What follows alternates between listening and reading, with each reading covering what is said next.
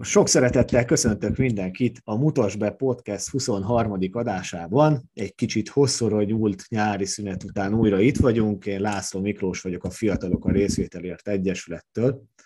És a mai napon Valuska Sárával fogok beszélgetni a Forté Sátorról. Szia! Ja, a mai napon, amikor beszélgetünk, van 88 éve, hogy állítólag először fotót készítettek a Loch Nessi szörnyről.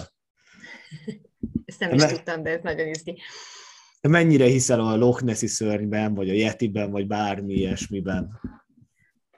Um, hát, talán nem bennük hiszek, hanem abban, hogy az emberek, vagy inkább azt tartom izgalmasnak, hogy az emberek miért találnak ilyen típusú dolgokat. Egyébként angol-magyar szakos tanár vagyok, és a, a magyar szak az, az a mítoszokról szól, vagy hát nagyon sokat foglalkozunk mítoszokról, és ezek tulajdonképpen ilyen modernkori mítoszok, és hogy miért akar az ember ilyeneket kitalálni, mert ugye egy picit izgalmasabb a világ, hogy, hogy vannak ilyen, ilyen különleges lények, amik benépesítik a földünket, és ettől szerintem egy kicsit izgalmasabb a világunk. Van kedvenc? Amikor nem, amikor nem találjuk meg a csodát a saját környezetünkben, akkor tudjuk mutogatni a Yetire, meg a Loch Nessi szörnyre. Van, van ilyen kedvenc mítoszod? Uh, én alapvetően nagyon szeretem a mindenféle világmagyarázatokat, hogy, hogy miért olyan a, a világnézetünk, vagy a világképünk, amilyen. Én most suliban uh, többször tanítottam erre a, a görögöket, és nekem ott mindig az, az nagyon tetszik, az a, gondolat, hogy, hogy az ember az, az két félből van eredetileg, ami szét lett választva, és hogy az egész életünkben így keressük a, a másik felünket, és ez egy ilyen mm, egyrészt félelmetes, de hogy egy ilyen nagyon szép motivum is, és hogy igazából mindegy, hogy mi van a másik milyen formát ölt a másik felünk, előbb-utóbb meg fogjuk egymást találni, és ez egy ilyen, ilyen tök szimpatikus hozzáállás, amit ők ott a, a görögök például kitaláltak, és nagyon sokat megmagyaráz a, a kultúrájukról. De nagyon tetszenek azok is, amikor ugyanazok a motivumok különböző kultúrákban megjelennek, és a, az ilyen vízöntés és hasonló motivumok, azok ugye nagyon sok népnél ami meg a, az eredet életünkről és a történetünkről mutat nagyon sokat, hogy ugyanaz volt az élettapasztalat, és ezek szerintem annyira ilyen izgalmas kis nüanszok a, a mitológiánkban, amik, amik így a közös történetünkről árulnak el nagyon sokat, és ez ilyen tök jó érzés, hogy, hogy a világon különböző pontokon az őseink valahol azért mégiscsak összefogtak, és együtt éltek túl ilyeneket. És hogy mindenhol, sok helyen ugyanarra a következtetésre jutottak, és ugyanazokat Igen, igen, igen. Meg. Igen. De ilyenek akár, hogy kicsit átvezessük a témára, a civil szervezetek is itt, nem csak Magyarországon, hanem mindenhol, hogy, hogy kicsibe rájönnek az emberek, hogy valamit kéne helybe tenni és tenni a közösségért, és ezért sok átfedés van közöttük. Igen, között. és összefogni. Igen. Te is egy ilyen összefogásba vagy benne, az egyik alapító tagja vagy a Forté sátornak. Honnan jött az ötlet? Hát ez nagyon régről indul. Most ünnepeltük egyébként a hatodik születésnapunkat, de a történetünk az valahol 2010 környékén kezdődik. Akkor ismerkedtünk meg ugyanis először a Demokratikus Ifjúságért Alapítvány vita programjaival, és hárman vagyunk alapítók, Kisákos meg Szabó Csabi vannak még az alapcsapatban, és én Ákossal éveken keresztül egymás ellen mi egymás ellen vitáztunk különböző vitaversenyeken, és onnan ismertük egymást. Majd utána, amikor egyetemisták lettünk, akkor a diások szerveztek egy Use to Use nevű versenyt egyetemistáknak, ahol az volt a lényeg, hogy fiatalok, náluk egy kicsit fiatalabbak problémáira próbáljanak megoldási tervet készíteni, és ennek a versenynek a fődíja egy amerikai tanulmányút volt, Neked tudtuk, hogy a, a DIA nem szervez rossz programot, szóval tudtuk, hogy jó képzések lesznek, és hogy valószínűleg ez egy ilyen tök jó dolog lesz, de hát azért az Amerika az nagyon izgalmas, és akkor összeszerveztük magunkat Ákossal meg Csabival, így indultunk el csapatként, és igazából szerintem nem tudtuk, hogy mibe vágunk bele, mert nagyon az Amerika levegett a szemünk előtt, hogy ez egy milyen menő dolog lenne kimenni, és nagyon nyerni akartunk.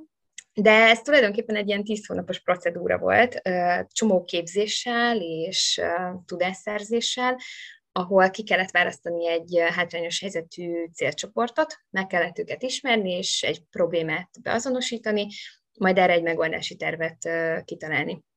És mi eljutottunk végül itt Szegeden a motiváció műhelynek a tanulásaihoz, és velük töltöttünk el két estét, ismerkedtünk velük, és ők mesélték, hogy elmentek szabadulószobázni, és az ő csapatuk kijutott, míg a sok, sok diplomás mentorok, ők bent ragadtak ebben a szabadulószobában. És így kérdeztük a mentoroktól, hogy, hogy ez így tényleg hagytátok magatokat, vagy, vagy mi volt. És mondták, hogy nem, a gyerekek egész egyszerűen kijutottak, ők pedig benragadtak, mert nem tudták megoldani a feladatokat. És ez ráadásul egy ilyen tök régi történet volt, és még így is mesélték nekünk tulajdonképpen vadidegeneknek, mert tényleg csak két alkalommal találkoztunk velük.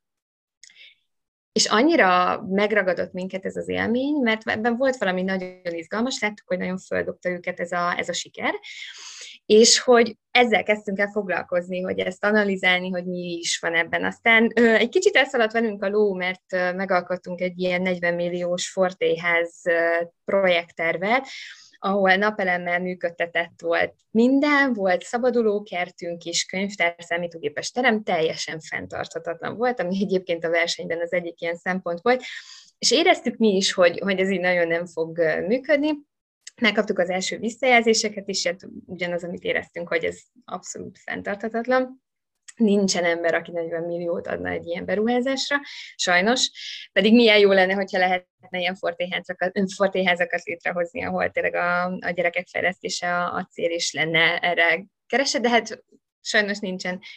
És ültünk, ezt a mai napig emlékszünk erre a pillanatra, mind a hárman egyetemisták voltunk, ültünk az egyetemi kávézóban, hogy mit lehetne itt csinálni, és egyszer csak Ákos az asztalra csapott, hogy tegyük bele egy sátorba és mi Csabival egymásra néztünk, hogy egy ilyen kecsós sátorba hogy lehetne szabadulószobát tenni, mert azt éreztük, hogy ez lesz az a dolog, amivel foglalkozni akarunk leginkább, és mondta Ákos, hogy nem, hanem egy ilyen, ilyen nagy rendezvénysátorra gondoljunk, vagy egy katonai sátorra. Tehát egy ilyen nagyobb alapterületű valamire, és akkor így elkezdtük vizionálni magunkban, hogy hoppá, ez működhet, és ez azért nagyon izgalmas, mert hogy egy házhoz oda kellene menniük a gyerekeknek, viszont akkor úti költséget kellene fizetni, és a többi az nem fenntartható megint csak.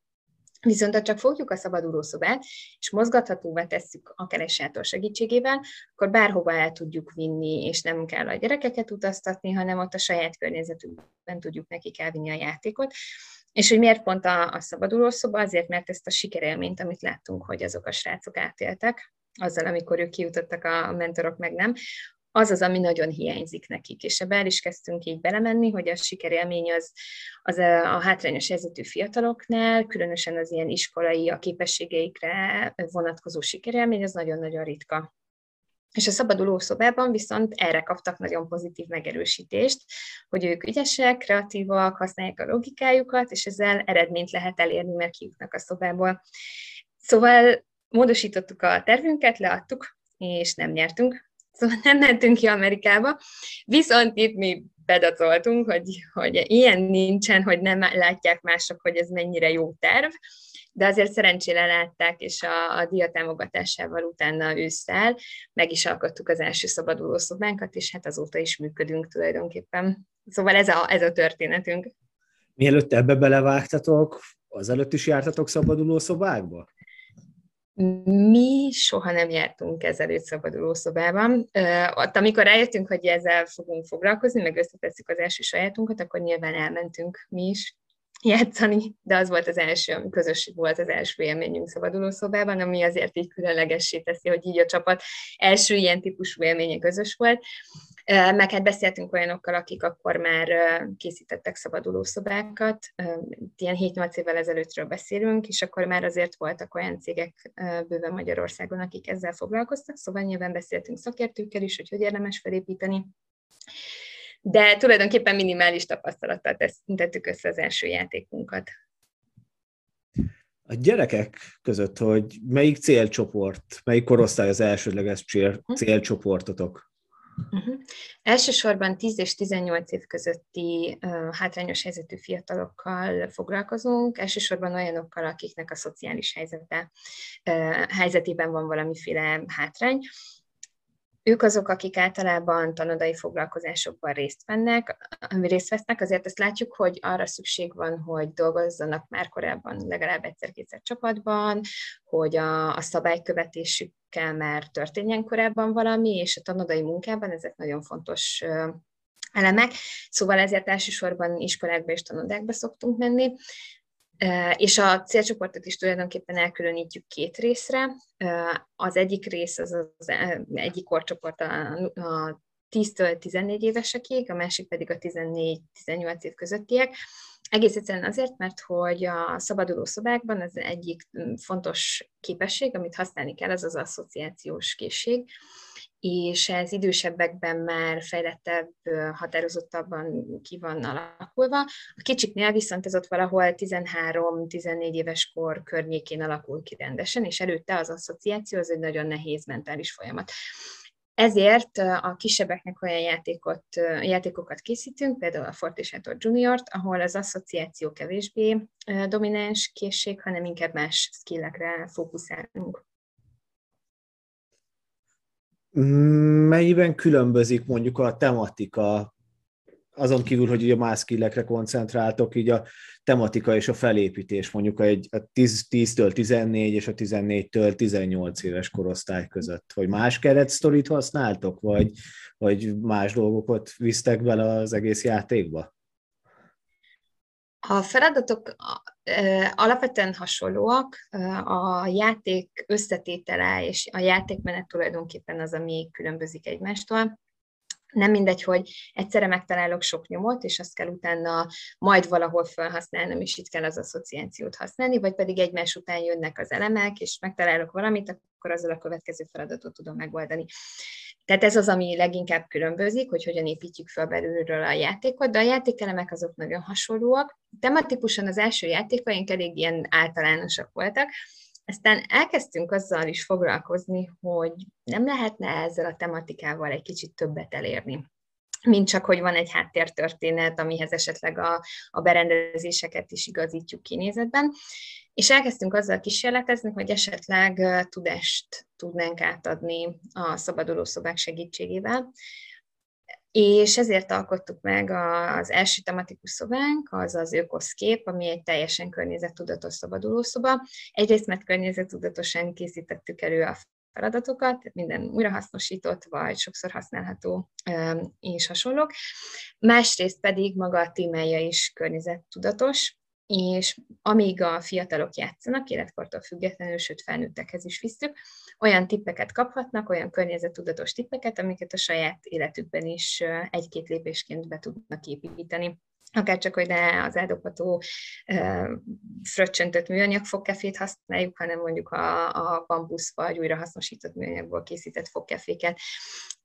Tehát ilyen kis apró lépések vannak a, a történetbe és a feladatokba beillesztve, amikkel próbálunk tudást átadni ebben az esetben például tippeket, de azóta például most készült el az RC-vel közösen egy pénzügyi tudatosságra nevelő szobánk, ahol az a lényeg, hogy a fiatalok egy kicsit a, a pénzügyi fogalmakkal ismerkedjenek, és hogy ezzel kapcsolatban irányítsuk őket talán egy picit tudatosság felé. Nyilván ez egy hosszú és összetett folyamat, de hogy egy ilyen élmény jó kiindulási alap lehet további fejlesztésnek.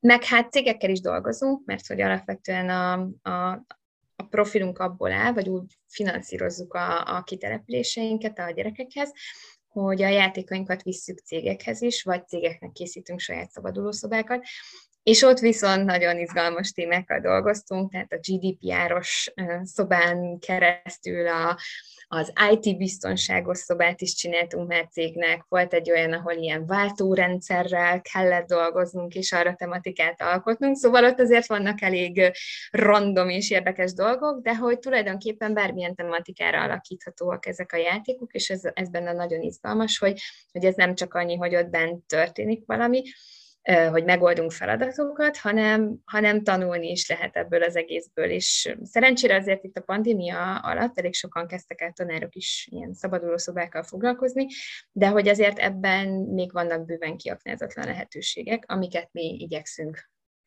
megvalósítani.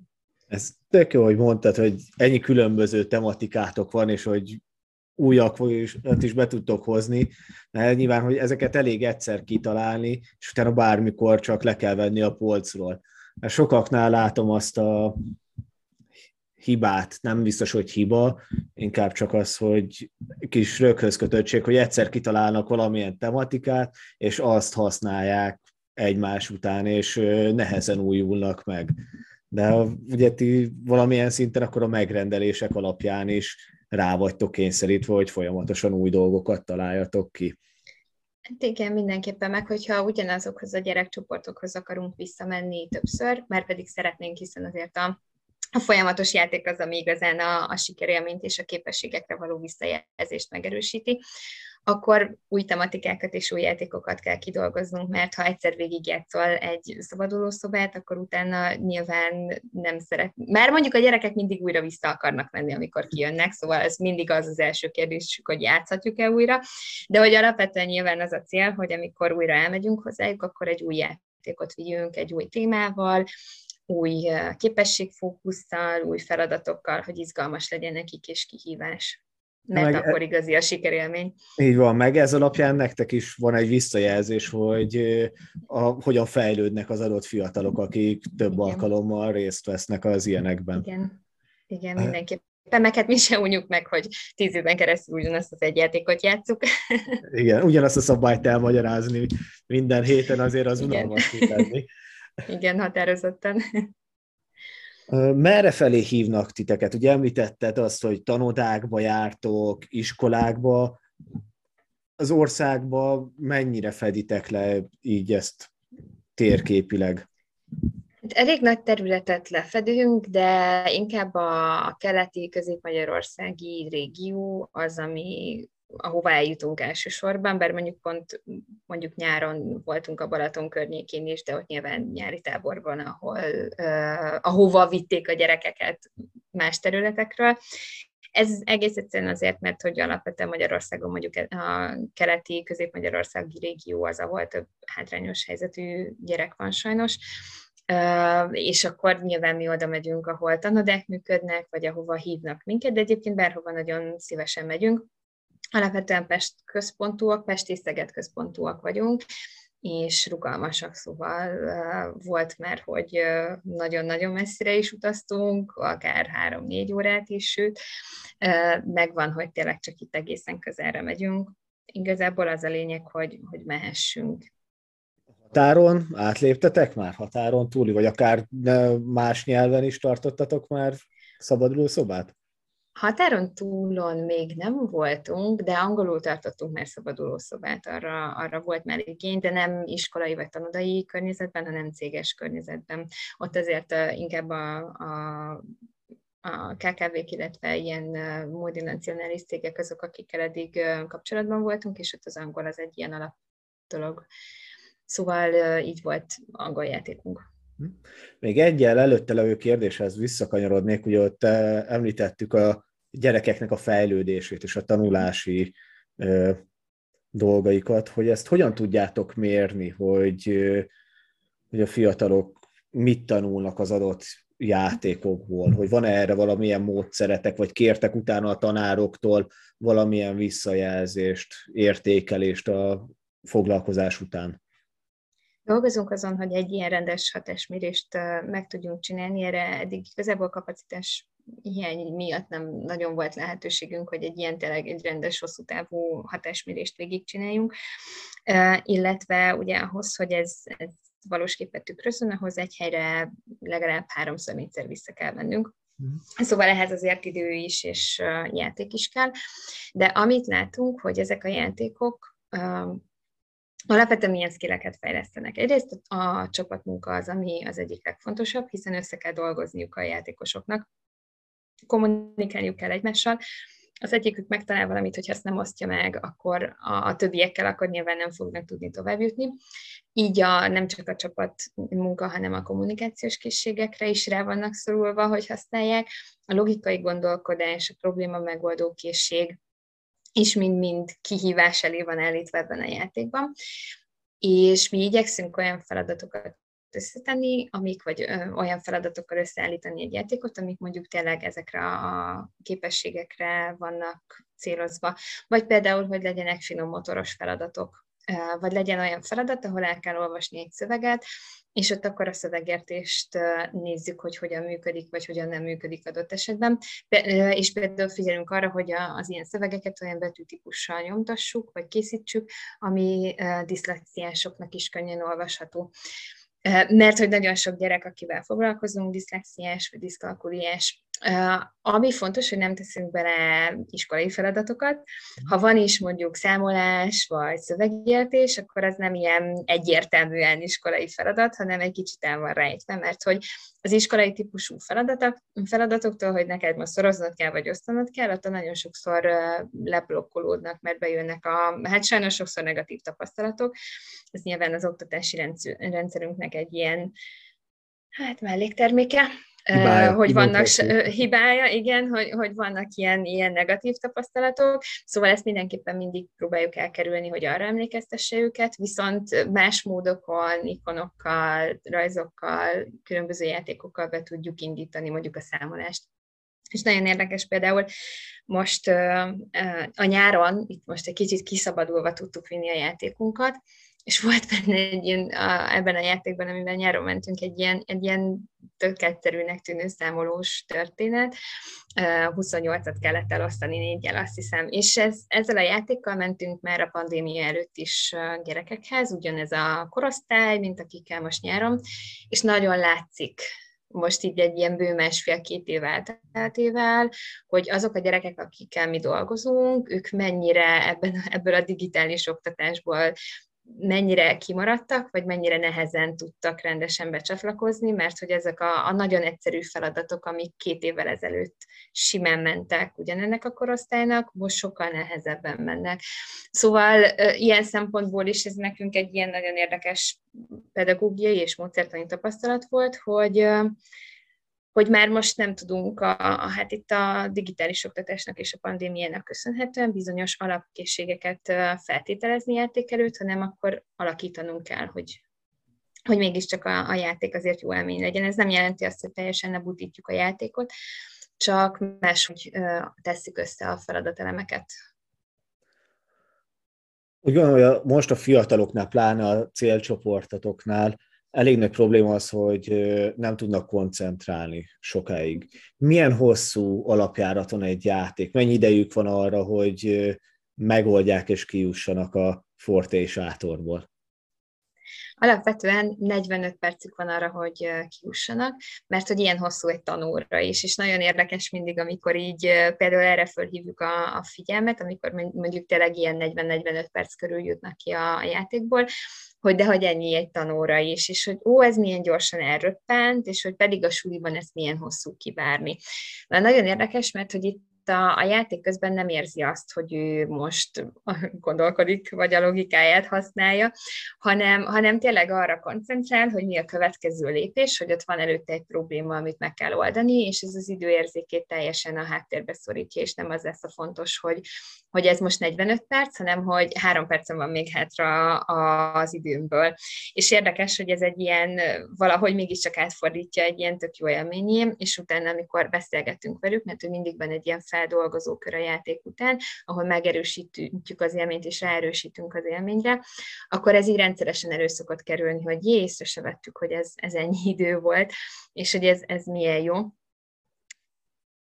Szóval igen, nehéz a koncentrációjuk, meg mi kívülről mindig figyeljük őket, és látjuk, hogy, hogy mondjuk hol vannak mélypontok, amikor így, így leül. De alapvetően úgy van kialakítva a játék, hogy megadott időközönként mindig meg kell, hogy találjanak valamit, vagy kinyitnak valamit, és ezek az állandó impulzusok egyrészt folyamatos sikerélménnyel látják el őket, tehát hogy a, ha, ha, még csak, ha nem is jutnak ki a legvégén, akkor is ez a, a sok-sok teljesített apró feladat, ez pozitív élményként fog megmaradni.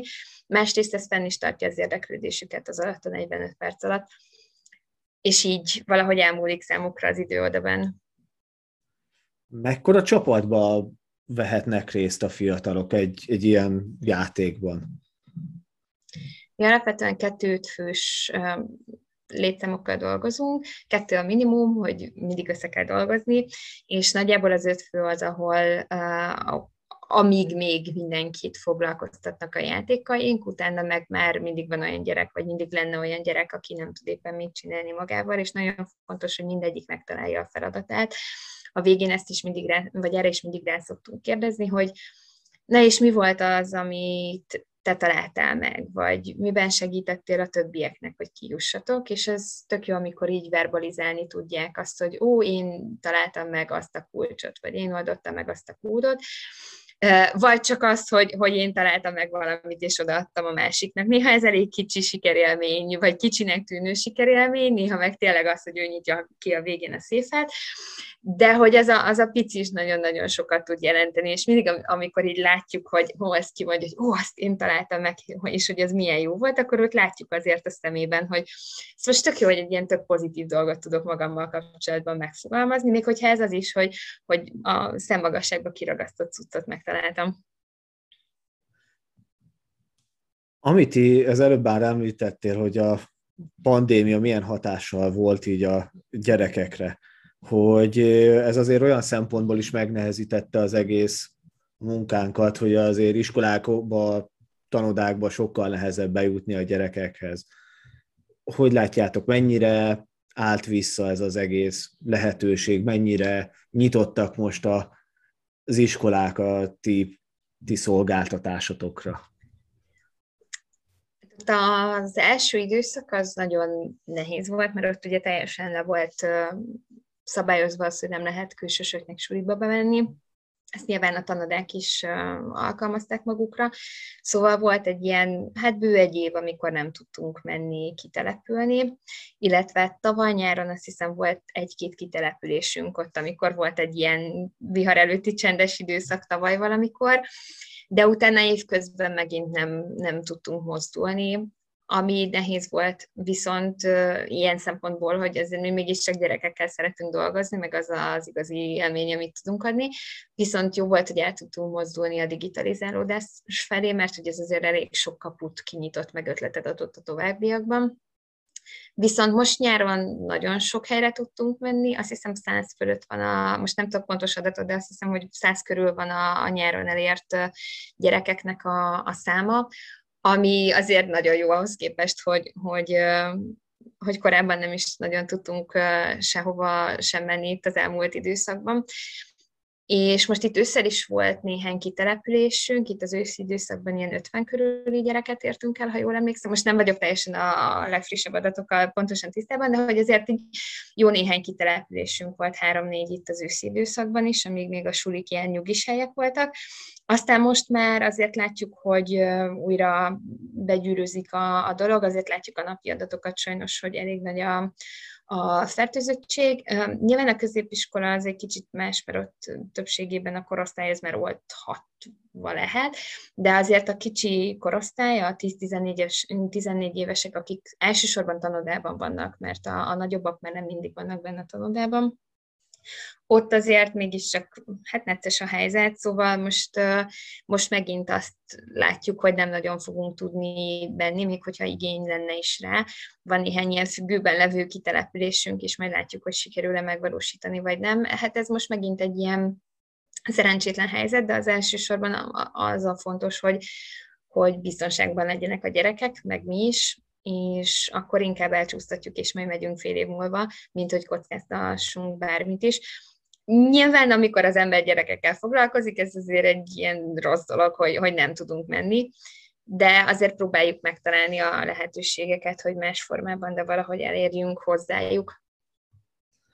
Erre a pandémia alatt ki is találtatok egy online verziót is.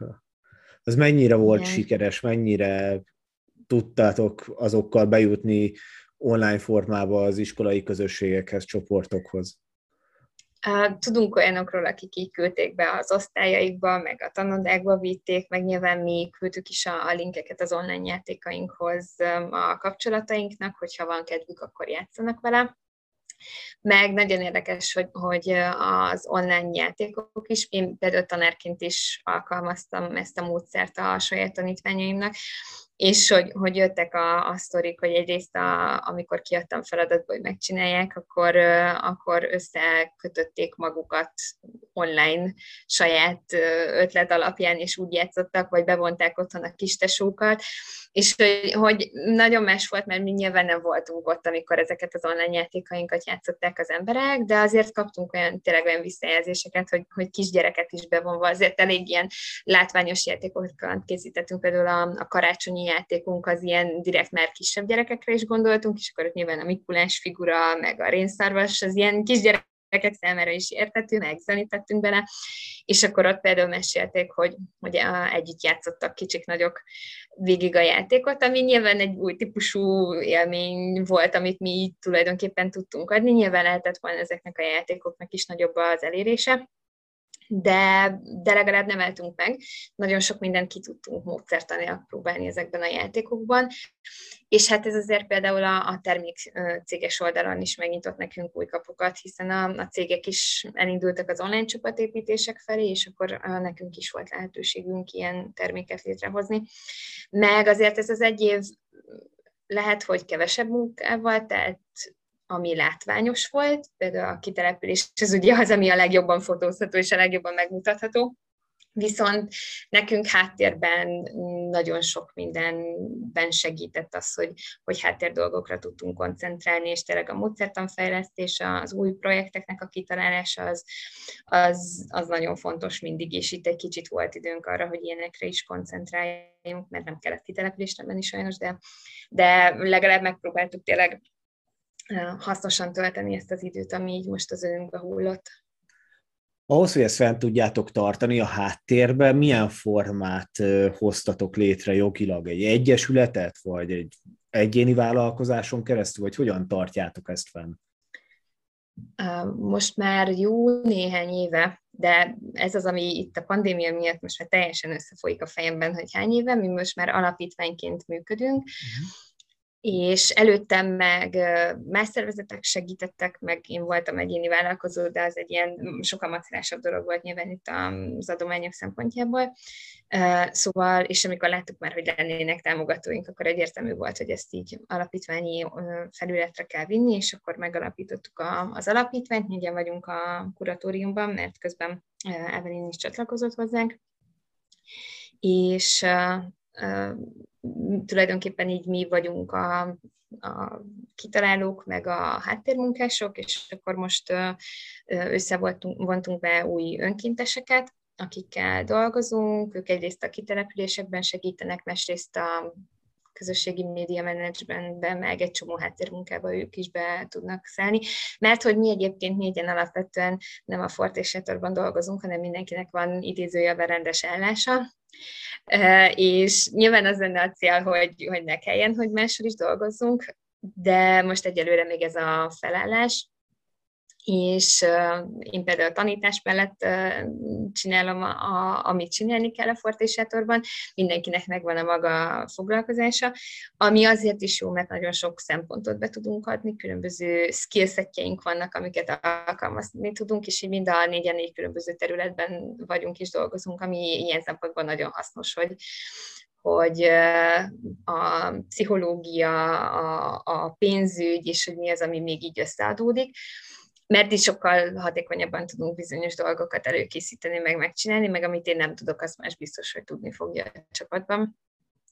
És igen, azt hiszem, válaszoltam a kérdésre, de most nem tudom, mert belementem egy másik gondolatmenetbe.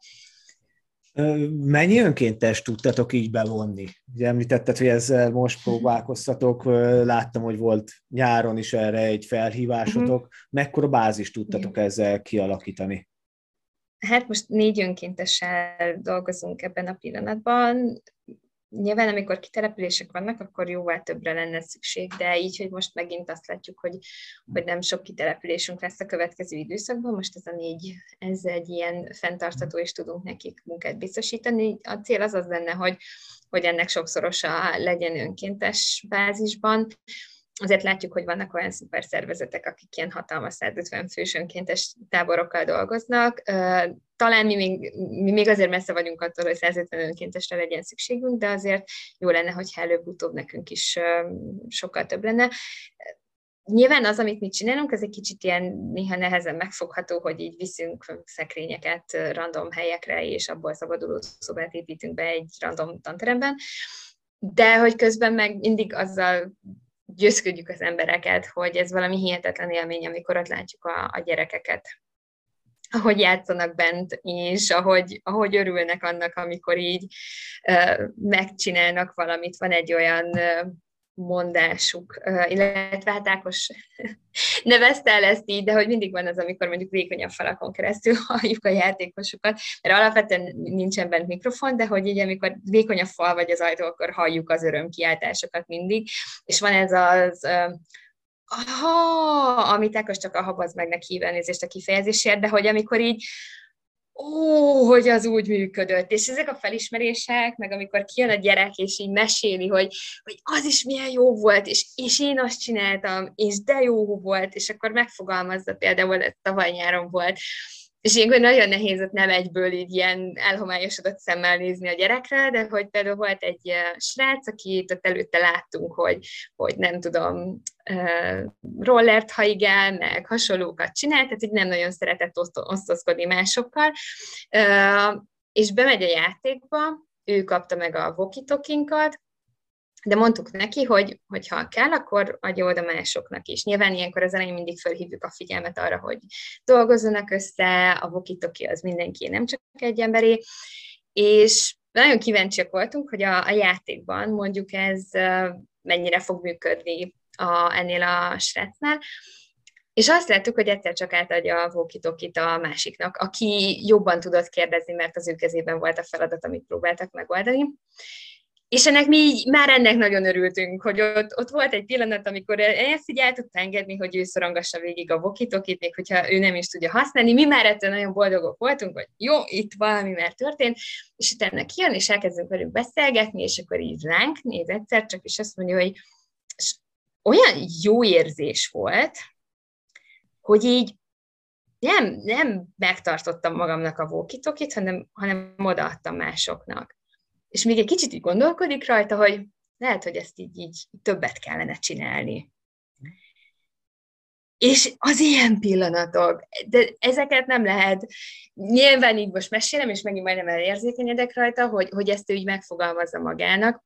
Nyilván rutinos volt abban, hogy feldolgozó körökben azért látod, hogy van a, a gyerekkel munka alapvetően, de hogy legalább meg tudja magának fogalmazni a, a, ezt a típusú érzést és azért fogalmazza meg, mert a játékban átélte ezt.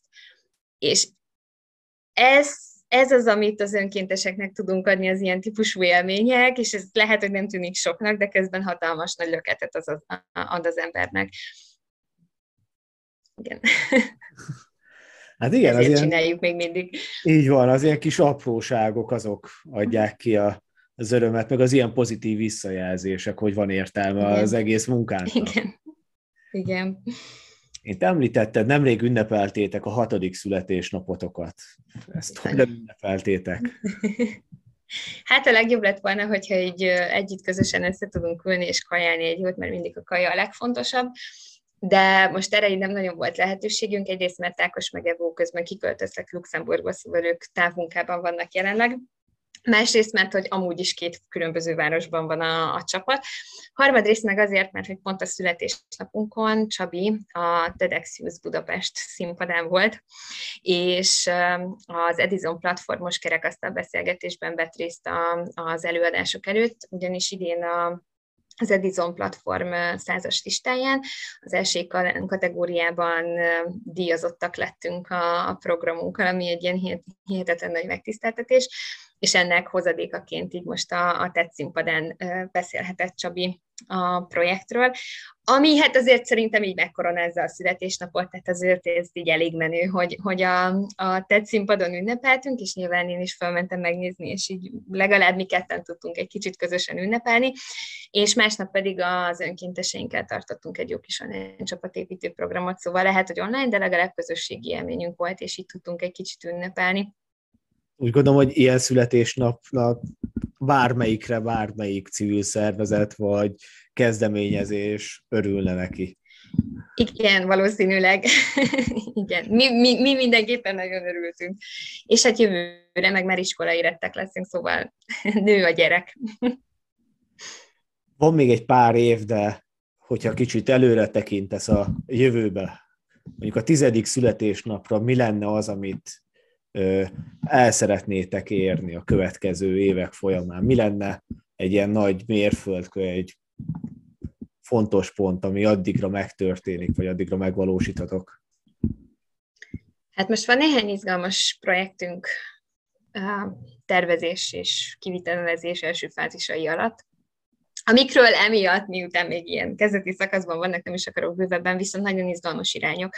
És annyit el tudok róla mondani, hogy alapvetően nekünk mindig az a fő célunk, vagy dilemmánk, hogy minél több gyerekhez juttathassuk el a, a játékainkat és az élményt. És már azzal, hogy mobilizáltuk a szabadulószobákat, és visszük a szekrényeket, amerre kell, már azzal elég mobilán tettük a dolgot, de itt azért még mindig önkéntesekre van szükség, ez még mindig azért egy nagy cucc, és hogy, hogy ötletelünk folyamatosan azon, hogy hogyan tudjuk ezt még mobilabbá és még könnyebben, még szélesebb körben elérhetővé tenni. Szóval hát igazából a tíz éves tervünk, vagy a, a tizedik évre a tervünk, az lenne jó, hogyha ha minél több gyereknek lenne valamilyen fortélyos élménye. És hát nyilván, hogyha, bővül, hogyha bővülne a csapatunk, és akár egyikünk tényleg akár teljes állásban is az alapítványban tudna dolgozni, a fejlődés és a folyamatos fejlődés, és hogy még mindig itt legyünk meg, hogy ezek az ötleteink, amiken most dolgozunk, azok sikeresen megvalósuljanak. Akkor a Fortéház az még nem a tizedik születésnap. A, for, a Fortéház az még nem a tizedik születésnapnak a terve, de, de azért vannak nyilván ilyen bátor, nem tudom, 5-10 éves terveink is, hogy már külföldön is vannak mobil szabadulószobák, amiket külföldi önkéntesek visznek külföldi gyerekeknek. Meg hát nyilván ezért nekünk egy ilyen nagyon izgi módszertan van a kezünkben, és rettenetesen sok tapasztalatunk van ezzel kapcsolatban, amit jó lenne valahogy átadni másoknak is. Mert hogy az ilyet nem érdemes megtartani, mert lehet egyszerűbb lenne, de, de azért tényleg jó volt látni, hogy mondjuk sokan elkezdtek így úgy szabaduló szobákat csinálni itt a pandémia alatt nagyot kell álmodni, mi is nemrég dolgoztunk az Egyesületünknek a hosszú távú stratégiáján, és a tervezés közben hangzott el, hogy 20 év múlva miniszterelnököt állítunk, úgyhogy... Nagyon jól hangzik. Most lehet tudni. és reméljük olyan lesz a miniszterelnök, aki játszott sport és hátorban. Így van. A végére még egy kérdésem lenne, azért sok érdekes sztorit említettél már így a munkátokról, hogy egy vicces élmény, amit így akár, hogyha valakinek ciki, akkor név nélkül. De... Gondolgatom azon, hogy milyen vicces történetek estek meg velünk, és hát az, elmú, e, az első néhány évünk az, az alapvetően ilyen anekdotikusan szörnyen kínos és borzasztó volt bizonyos szempontból.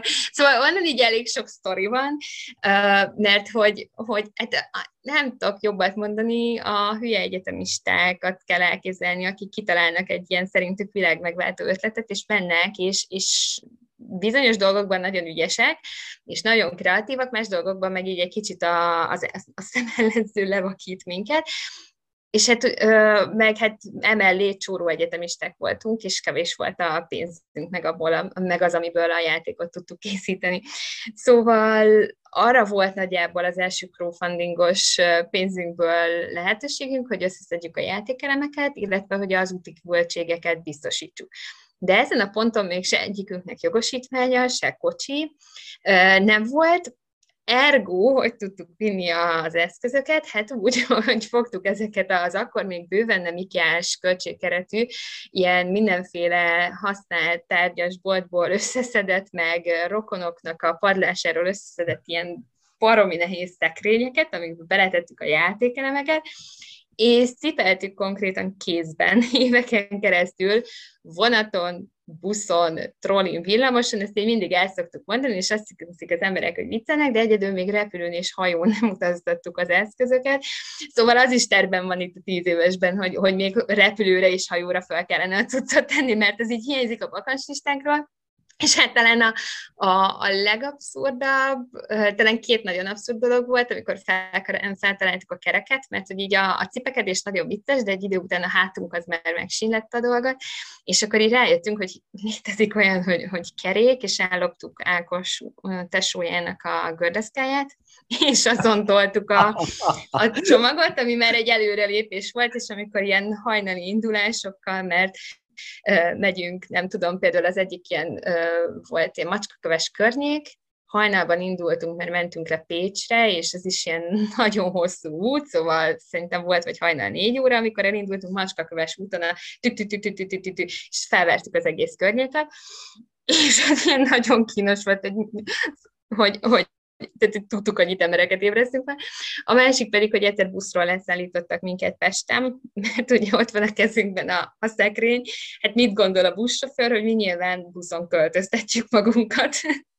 és nem volt hajlandó becsukni az ajtót, és hátra kiabált nekünk, hogy szálljunk le azon, és így héten nem is értettük, hogy miért, még közölte, hogy nem költözködhetünk buszon, szóval vegyük le a cuccunkat és így mindenki nézett minket, és éreztük, hogy hiába kezdjük el magyarázni, hogy egyébként mi mobil szabaduló szobát viszünk, szóval kénytelenek voltunk leszállni a buszról, ami ott azért így ilyen nagyon kínos volt, utólag azért, mert vicces, de hát csináltunk bolondságokat azért, mert tényleg maga az ötlet jó volt, de hogy hogy nem jutott korábban eszünk, hogy vegyünk egy ilyen ikás kis kocsit, azt nem tudom, most már azért szerencsére van.